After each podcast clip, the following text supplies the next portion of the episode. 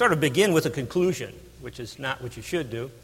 Um, but normally, when I teach or I preach through a series of this, it's over a period of several, several weeks. And you begin by going back to the fact of the sinfulness of humanity and follow through in the bankruptcy uh, of the humanity to accept Christ, like I was before I started searching the scriptures. and God used the Word of God in the hands of the Spirit of God to convert me. But um, all of that background is the fact that man is absolutely thoroughly depraved. Uh, he has no ability in and of himself to come to Christ.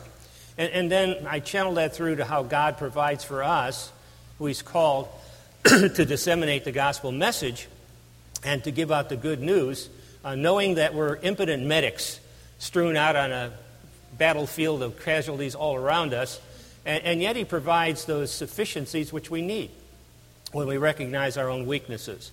And then the culmination of that is how we share all of that uh, with people all around us that need biblical truth for transforming lives, uh, giving them new life, or encouraging them to persevere through the Christian life. So, this is a summary of the church's responsibility of biblical truth communications of all varieties. Uh, not just witnessing, but maybe having a casual conversation, trying to help a friend uh, in, a particularly difficult situation. So, whatever context we're in as members of the body of Christ, uh, this is how we ought to be doing it uh, and not try to pattern man's ways or our own ways, uh, but to do it God's way. So, this is going to be this summary now of biblical truth communications. And, and the bottom line is relax and share. And I know a lot of people get uptight. Um, I, I've noted even in the first service that looking around after three days, there are more rugged people here that are individualist because it is, quote unquote, according to license plate, the last frontier. And, and so they're like, I, I, can go out there and take a stick and beat up a grizzly or something like that. Uh, but there, a lot of them are professing Christians and say, Well, have you shared the good news with your next door neighbor? Well, oh, I'm scared. Well, they wouldn't say that. But the bottom line, of the fear of man uh, is that snare that the Bible talks about, and, it prohibits us from doing what Christ has called us to. He doesn't just call us to have our own personal salvation, uh, but to share it with others, to help other members in the body of Christ uh, through crises in their life and all kinds of contexts for ministering to one another. So, relax and share is the theme. And, and it's sort of like Nike, where the old commercial was just do it, because it's a command. Christ has called us through the Great Commission of Matthew 28. And let God take care of the results. We, if we think we can produce results, that's a part of our problem because we cannot produce any results. It's only God working through us, understanding, we understanding our own inadequacy, and that He can use the words from the Word of God and empower those to change people's lives. Now, a lot of people take the other route, and that's a, a misunderstanding grossly. For example, uh, I in academic circles where they construct whole methodologies based upon uh, a misunderstanding of 1 Peter 3 you don't have to turn there, but just let me read the verses and I'll show you what they do with them. Uh, it says in chapter 3, verse 14 of 1 Peter, But even if you should suffer for the sake of righteousness, you are blessed, and do not fear their intimidation, and do not be troubled. But sanctify Christ, set him apart, make him especially in a holy place in your thinking, as Lord in your hearts, always being ready to make a defense, and it's just simply an answer, a response to everyone who asks you to give an account for the hope that is in you, yet with gentleness and reverence. And keep a good conscience, so that in the thing in which you are slandered, those who revile you, good behavior in Christ, will be put to shame. The context here is a church in persecution. And, and they were being persecuted severely, and some of them were being put to death. More of them were being put to death day by day. And, and what this text is saying is not become an academician, a brilliant scholar, uh, become somebody that can argue with those people out there to defend yourself, and, and become like a defense attorney uh, and argue for Christ to defend the Christian religion. That's not what that's about. It's very practical. These people were laying their lives on the line. And they weren't great, uh, bold, rugged individualists. They were people that were simply standing up for the truth of Jesus Christ and Him crucified and the fact that He had rescued their souls from hell. So they were giving an answer for those people who say, I don't understand this. You know, just recant. Forget it. I mean, why do you want to go to death? Why do you want to be burned at the stake or something like that? So you just simply give an answer, depend upon God, and let God take care of the rest of it. So that's not a technical passage of professionalism or anything like that. So there's a whole lot of other passages just like that. And we must not, therefore, be relying upon any kind of prideful proficiencies, any kind of self effort and self reliance. But what we must do is to have a humble dependence. A Proverbs 3, verses 5 and following kind of humble dependence, uh, where we trust in the Lord with all of our heart, without reservation. And we do not, even for a modicum of a second, nor for a, a, a part of a gram on a scale, rely on our own understanding. So we need this humble dependence upon God, knowing that in ourselves we are absolutely hopeless and helpless to con- do, produce any kind of eternal results. So, in humility, this allows us to recognize that our total dependence upon God and His all sufficient Word is primary. We're not relying on ourselves, but we're relying upon God and His Word, the effectual Word. Then we share with needy people the Bible's life changing answers. We give an answer. Uh, and, and that's clear. Just give the news out. Then we recognize that only the Holy Spirit can produce results, and therefore we can relax and let God take care of the rest. And then He does His business His way, and we're not trying to do it our way, which could be a total disaster. And we're going to see from the text we're going to, it would end up as a disaster, and Paul shares that testimony with us. So, with that sort of as a thumbnail sketch in the background, uh, let's turn to 1 Corinthians chapter 2 verses 1 through 5. Let me read the text, and I'm going to give you a little bit of background here. Paul says in 2 1 of 1 Corinthians, When I came to you, brethren, I did not come with superiority of speech or of wisdom, proclaiming to you the testimony of God. For I determined to know nothing among you except Jesus Christ and Him crucified. I was with you in weakness and in fear and in much trembling.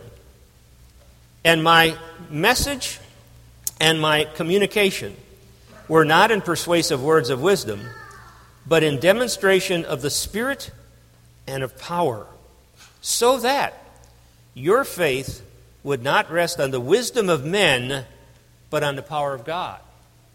Now, let me set the stage a bit. In Acts chapter 16 through chapter 18, we see after that Macedonian vision that Paul heard calling him into Europe for the first time, that he went into Philippi. You remember there were women there by the Lydia was there. She got saved and regenerated, and others with her. And yet, almost instantaneously, right after that, the Jews started hounding him because he was preaching the good news of Jesus Christ and Him crucified. So what happened is they pushed him out of Philippi, and you know he ended up with bloody backs with Barnabas and, and the jail, and then finally released from there down the road to Thessalonica. He was only there for about three weeks, and the Jews were after him again. They shoved him down the road to Berea, and yet those were more noble because they searched the things of the Scripture to see if the things that they were speaking, uh, Paul and Barnabas, were true. And then he went to Athens, and then Corinth. And at Athens, this is interesting. At Athens, Paul encountered the intelligentsia, uh, all the wise people gathered on Mars Hill on the Areopagus.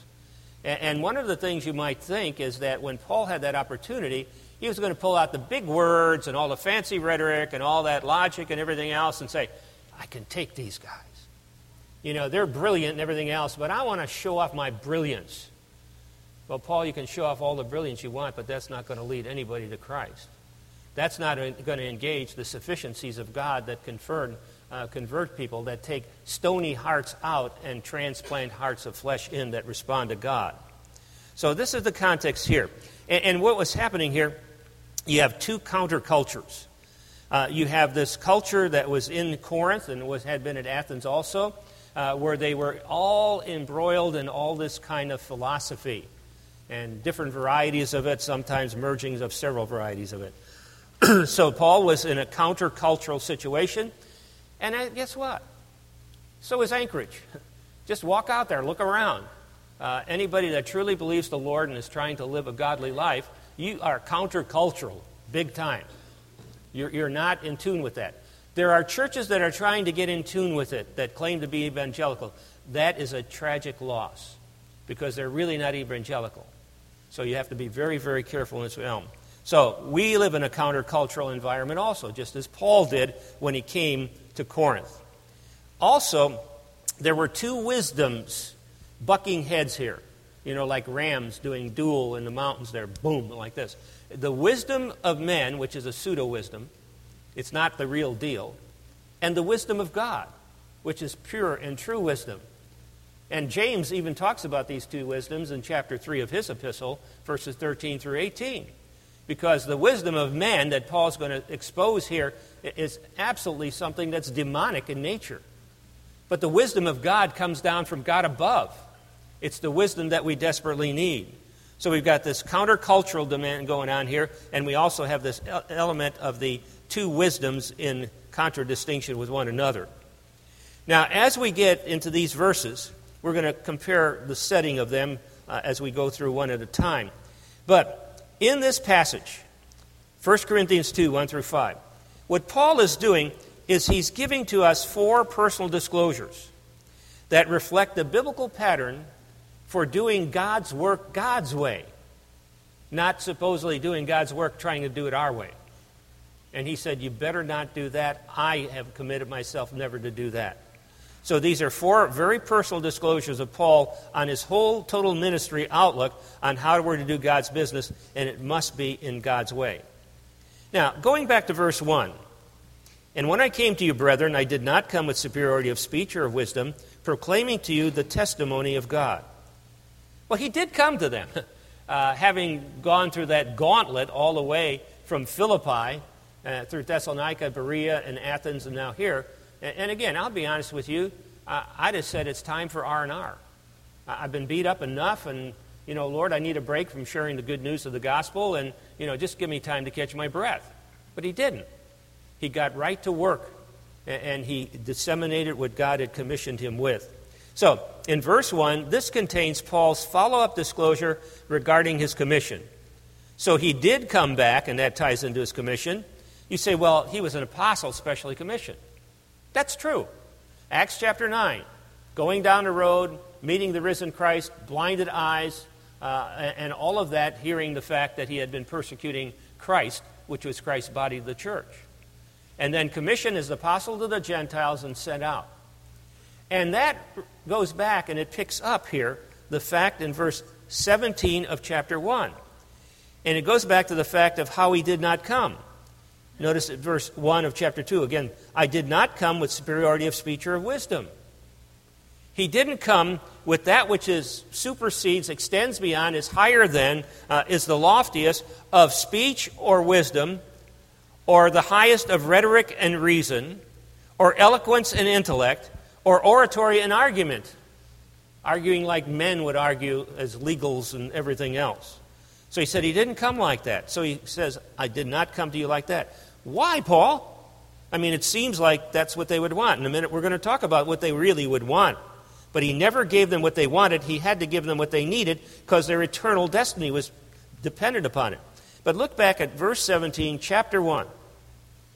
He said, For Christ did not send me to baptize, but to preach the gospel. So his commission is essentially preach the gospel, announce the good news. That's the essential word that's used here. Proclaim, announce the good news. And you might say, well, that is the commission. Yes, that's the lead off part of the commission of Paul, but it doesn't stop there. He goes on to qualify why it is that he didn't come to them with this superiority of speech or of wisdom. But he came to preach the gospel, and Christ commissioned him, as you do this under my headship, me being the supreme Savior, commissioning you, God now exalted and resurrected, not in cleverness of speech, not by means of, or not with, literally, wisdom of word. And the same two words that we found back in chapter 2, verse 1. Not with superiority of word or of wisdom. We say, well, why, I wonder? Well, Christ told Paul why. You're to announce the good news, but you must not do it your way. You must do it my way, not in cleverness of speech, not in word wisdom, even though that's what the people wanted. So that, or in order that, the cross of Christ would not be made void. You see, if you went out to preach the gospel, but did it your own way, and argued with people with your own resources, and engaged them on your own intellectual level, there's this possibility, which is really a probability, that that cross of Christ, the only thing that can save and sanctify, would not have its power and effectuality. It would be made void. You would evacuate the only thing that saves men by doing what you say is his business your way. so Paul had to make this decision here on how he did not come, and it ties back to that commission. He didn't come with human tactics, but he did come back in his commission with a divine proclamation. Notice how verse 1 in chapter 2 continues proclaiming, announcing to you the testimony of God. So he's preaching the gospel, he's proclaiming that good news, he's doing all these things of simply taking the news of the goodness of God in the gospel, of giving the death of his son and, and the resurrected son and the power and the, all of that to go and convey it to others that are desperately needy. And you must not do that with cleverness of speech because it can evacuate the only thing that can save. So we have this as Paul's commission. He's following up on it, he's reminding us of that. And again, yeah, he had an Acts 9 commission as a unique apostle to the Gentiles. And, and the apostles ended uh, after John died in Patmos or after Patmos. And, and we know that from Ephesians 2.20. You say, well, how can we take this as a precedent for us? Well, we have our commission, Matthew 28, 19, and 20. And the principles tie back into all those implications of that. So we need to go back and look at our lives and look back at how Christ has commissioned us to discipleize all nations, individuals from all nations. And that is what we have parallel to Paul given his commission here. And we better do that not man's way, not through ingenuity and self effort and any kind of intellectualism, but we better do it God's way because if we don't, the possibility or probability really is you're going to take the only thing that can save people and make it null and void by trying to do God's business your way instead of His way. Now, in verse 2 of chapter 2, this contains Paul's undaunted disclosure concerning his content. He's going to focus more on content or subject matter. He had made a decision concerning this content, and, and, and he had this decision to make, and we need to make a similar decision. Paul said, For I determined to know nothing among you. To know nothing among you. Now, it's hard for you to understand that these words are buzzwords because a philosopher that would come into Corinth, for example, and he wanted to gain a crowd of hearers, the first thing he would do, and this is documented by extra biblical literature, the first thing he would do is say, I know something. Ooh, ooh, what's this brilliant man know? Let's go hear him. Paul said, I walked into town, I determined to know nothing among you. Wrong methodology, Paul. I mean, you, are not going to get a crowd like that. You've got to be careful here. No, he made this decision concerning his content, and we also must make that decision. And, and by the way, it, it's interesting, back in Athens, Paul, uh, as he was dealing with those Athenians on Mars Hill, Luke has this little parenthetical comment in Acts 17, verse 21, that every day these people would be down to the marketplace or someone else to see if there's anything new. What's the latest philosophy? Who's the newest intellectual in town? Uh, who's going to entertain us with their brilliant minds? And so here's Paul, next town. For I determined to know nothing among you. So what did he do? He eliminated all that kind of human attitude and action there. He eliminated human philosophies doing it man's way. But notice what he elevated with the little word except. I determined to know nothing among you except Jesus Christ and Him crucified. The exceptions are the person of Christ and the work of Christ. The two things that are essential to the gospel that God uses to save people and to sanctify them. And you still say, I'm still a little skeptical because I've been reading books out of the Christian bookstore, and, and, and they're saying you got to do it this way. Uh, you have to sort of take surveys and understand your area, what you're going into, uh, who your neighbors are, what they're like, and you need to accommodate to that. Paul didn't accommodate because he knew that he was commissioned to do God's business God's way. And you say, Paul, this, this is bad. I mean, we're supposed to follow this. It doesn't make sense according to all mo- modern methods that we're being taught.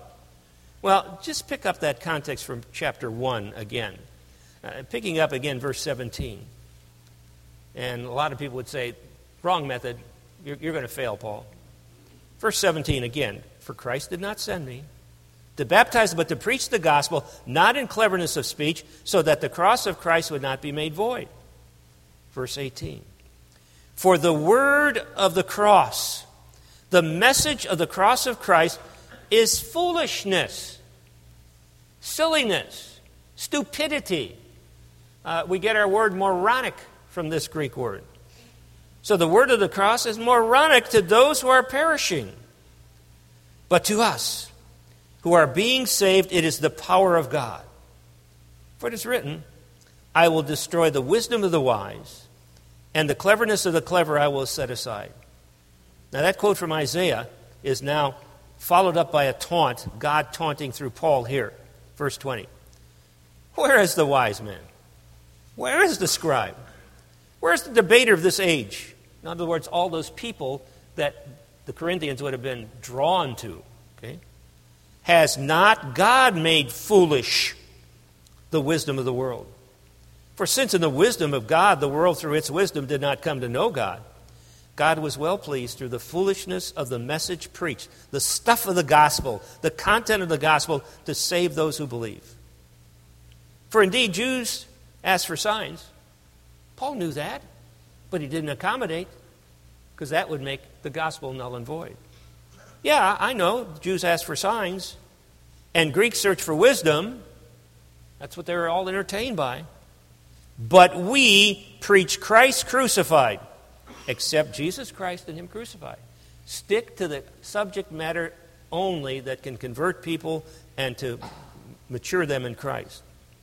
Yeah, to the Jews, a stumbling block, and the Gentiles, foolishness. But to those who are the called, both Jews and Greeks, Christ, the power of God and the wisdom of God. So, Paul here gives this undaunted disclosure concerning his content or subject matter and, his decision relating to it. Uh, he had to make up his mind about it. His discrimination concerning its content. What he eliminated was all human philosophies, all of man's ways, and what he elevated was the person of the Savior and the provision of the Savior. And we need to do the same thing. We've got to come and make up our minds with a Matthew 28 and 19 20 commission to say, I really don't know anything among you, but this I do know Jesus Christ and Him crucified. Uh, a little aside here um, Johnny's brother was at Master's Seminary before uh, he came, and uh, that's why I was still teaching there. And John MacArthur got long laryngitis one time, and he asked me to fill in they were having a rally of all the, the Bible studies in the LA area that we had men from the seminary teaching. And so they brought them all in, and of course, these are the university students, and they want to banter and all the rest of this kind of stuff. So what I did is about 15 minutes to throw out all the big words and all the rest of that, and they're going like this, you know, and yeah, I, I know what that word means and all the rest of this. And then, then I got to a point that was strategic, and I said, now let me give you the bottom line. Let me tell you where I'm going. You ready? Write it down. Jesus loves me, this I know, for the Bible tells me so. That's it. Huh? That's it. And shock, some are saying, smile, and they're saying, yes, I know that to be true because God did a work in my heart. That's where the power is. Okay? I determined to know nothing among you except Jesus Christ and Him crucified. Now, in verse 3, we ought to all take heart here.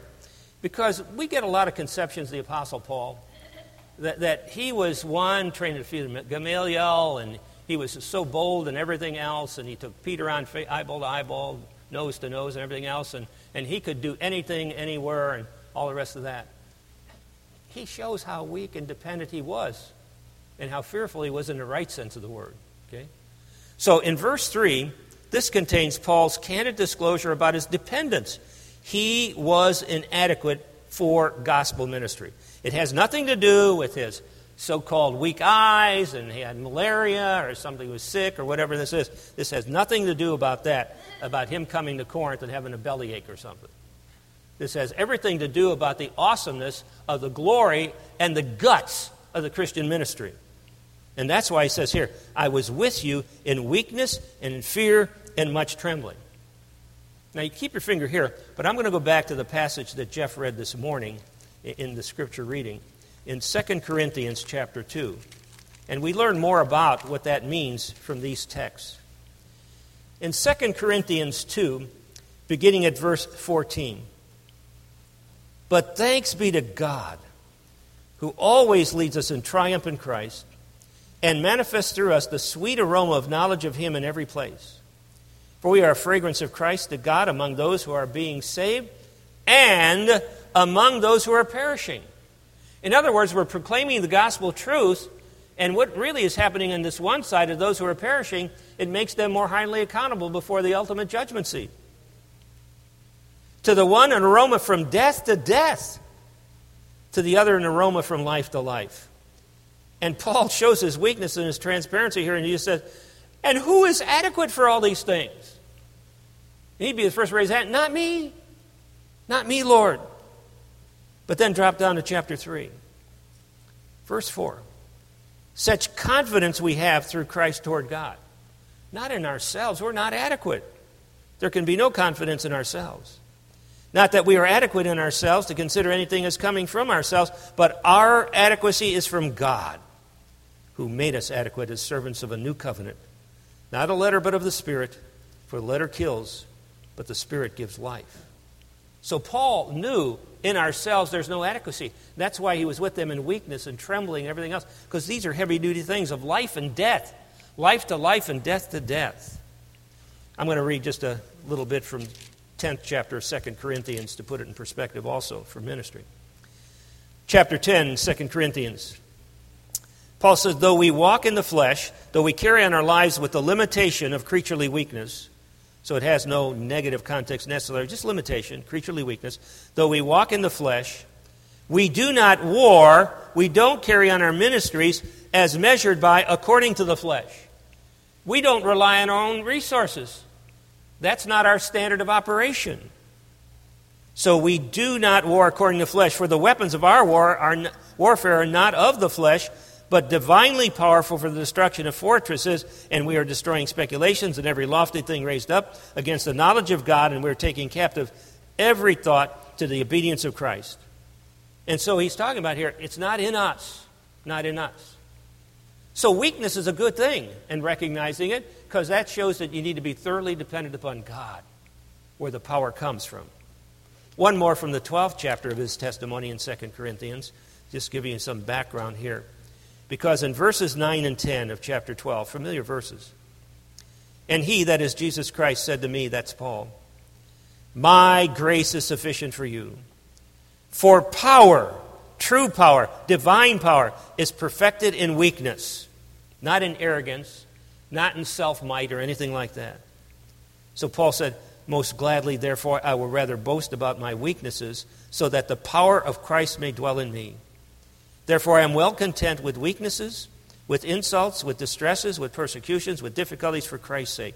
For when I am weak, then I am strong. And that testimony comes up again and again and again throughout the epistles of Paul. And it comes up here. In the light of the awesomeness and the overwhelming responsibility of just being mouthpieces for God, he tells them once again in verse 3 of chapter 2 of 1 Corinthians I was with you that is, when I came to you, I was with you in weakness and in fear and in much trembling. Because this ministry of the gospel is from life to life and death to death. And, and I'm not adequate for it. Therefore, I must be thoroughly dependent. So, this is his candid disclosure about his dependence. He was inadequate for gospel ministry. And if he was, how much more we, and how much more should we follow his pattern on what he relied on? That is, the Spirit of God using the words from the Word of God to take gospel truth and deal with people's hearts. Now, in verses 4 and 5, they sort of go together. And this is this packaging here of a panoramic disclosure regarding his method of ministry. It sort of wraps up everything that he's been dealing with piece at a time here. And it's conveyed in verses 4 and 5, respectively, uh, by two contrasts strong negative buts in between. So it's this, but that, this, but that. So it's a power oriented contrast in verse 4. and then a purpose oriented uh, contrast in, in, verse 5. And, and they just flow from 4 into 5. The power oriented one moves right into the purpose oriented one. Very, very crucially here. This is, in this case, in a panoramic disclosure regarding the method of his ministry, on how he was doing God's business as God's way because of his commission, the impact of that method was seen in verse 4. First of all, he again rehearses the fact that his method was not that which was common to mere men. And my message and my substance. So you have the element here uh, of the teaching, the communication, and the content here were not, again, another negative, were not in persuasive words of wisdom. Because the commission not to do it that way. And by the way, the persuasive words of wisdom are very closely tied to a word that's used by Paul in warning the Colossians in Colossians 2, verse 4, which is like a lawyer's slick, slick persuasion, uh, of fancy words, an eloquent argument. And he said, That's not me. Because my communication and my content were not in persuasive words of wisdom but a strong contrast, contrastingly, in the demonstration or the proof of the Spirit and of power. And he takes two important teachings of the sufficiencies of God that provides, provides for us who are insufficient of the Spirit of God, like in Ephesians 6:17, the sword of the Spirit. God wields his word which he has given and he applies it. And the kind of dynamic power of Romans 1:16. I'm not ashamed of the gospel for it's the power of God unto salvation, both Jews and Greeks alike. So he said, here it is. It was a power that was demonstrated, it was proof in the pudding, so to speak, of the Holy Spirit and the power of the Word of God. And why was that so important for you, Corinthians? Verse 5. His method did not leave the trust of precious people grounded on a finite foundation of man's reasoning, man's arguments that would ultimately crumble. So that your faith would not rest on the wisdom of men, on that pseudo wisdom of men, which you think is wise, but isn't. But it would rest on the wisdom of God. So that your faith, the eternal outcome of your souls, Corinthian believers, would not rest on that foundation which would crack and crumble. And, and it came to me the first I'm learning a little bit about around here and the bridge to nowhere that is somewhere, um, and, and, even some other bridges they've talked about. And, and you can't build anything on that silt out there. I mean, it just won't work. And so it's like if you did, or you tried to do, God's business by man's way, it would rest on the silt. And that bridge would go to nowhere for sure, eternally. So that your faith would not rest on the wisdom of men. So he's reminding them that he did not leave them to the trust, the trust of precious people, to those philosophers and somebody that was saying, oh, we're, we're of God, but we're doing it our way and we're entertaining you, come to us. But contrastingly, on the power of God. The power of the Spirit of God using the effectual words from the Word of God to transform lives, to give new birth. John chapter 3. And also to produce in them all that's necessary for the process of sanctification. So, these are the four personal disclosures by Paul reflecting the biblical pattern for doing God's business God's way. And again, there's implications and applications to us. But through it all, I think you see that tone of humility which we emphasized at the outset. And that biblical humility is so essential.